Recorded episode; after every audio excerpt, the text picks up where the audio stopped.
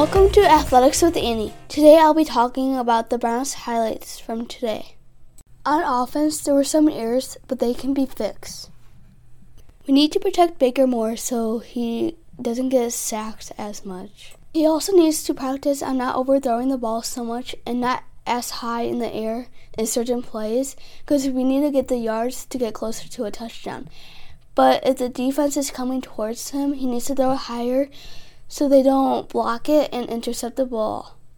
I think that the players need to keep running to get the ball so there's less incompletions. There were also many good plays. Baker got out of a play where he almost got sacked, which was pretty cool to see. Chase McLaughlin kicked some awesome field goals and had successful kicks for an extra point after each touchdown. Kareem Hunt also had a great day. He avoided three Bears defensive players for a twenty-nine-yard touchdown. Defense played awesome today. There was a total of nine sacks on Justin Fields. This was a team record. Myles Garrett records four point five sacks on Justin Fields today. This is a new single-game franchise record for him. Defense was so great today that they only let the Bears average one point one yards per play.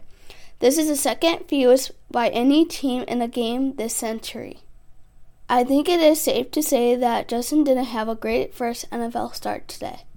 O B J's season debut was today, and I think he played very well. I'm very impressed.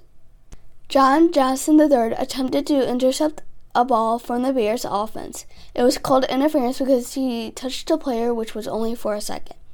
I think it didn't affect the player at all, which was a stupid call and should have been called an interception. We won twenty-six to six and we're two and one now.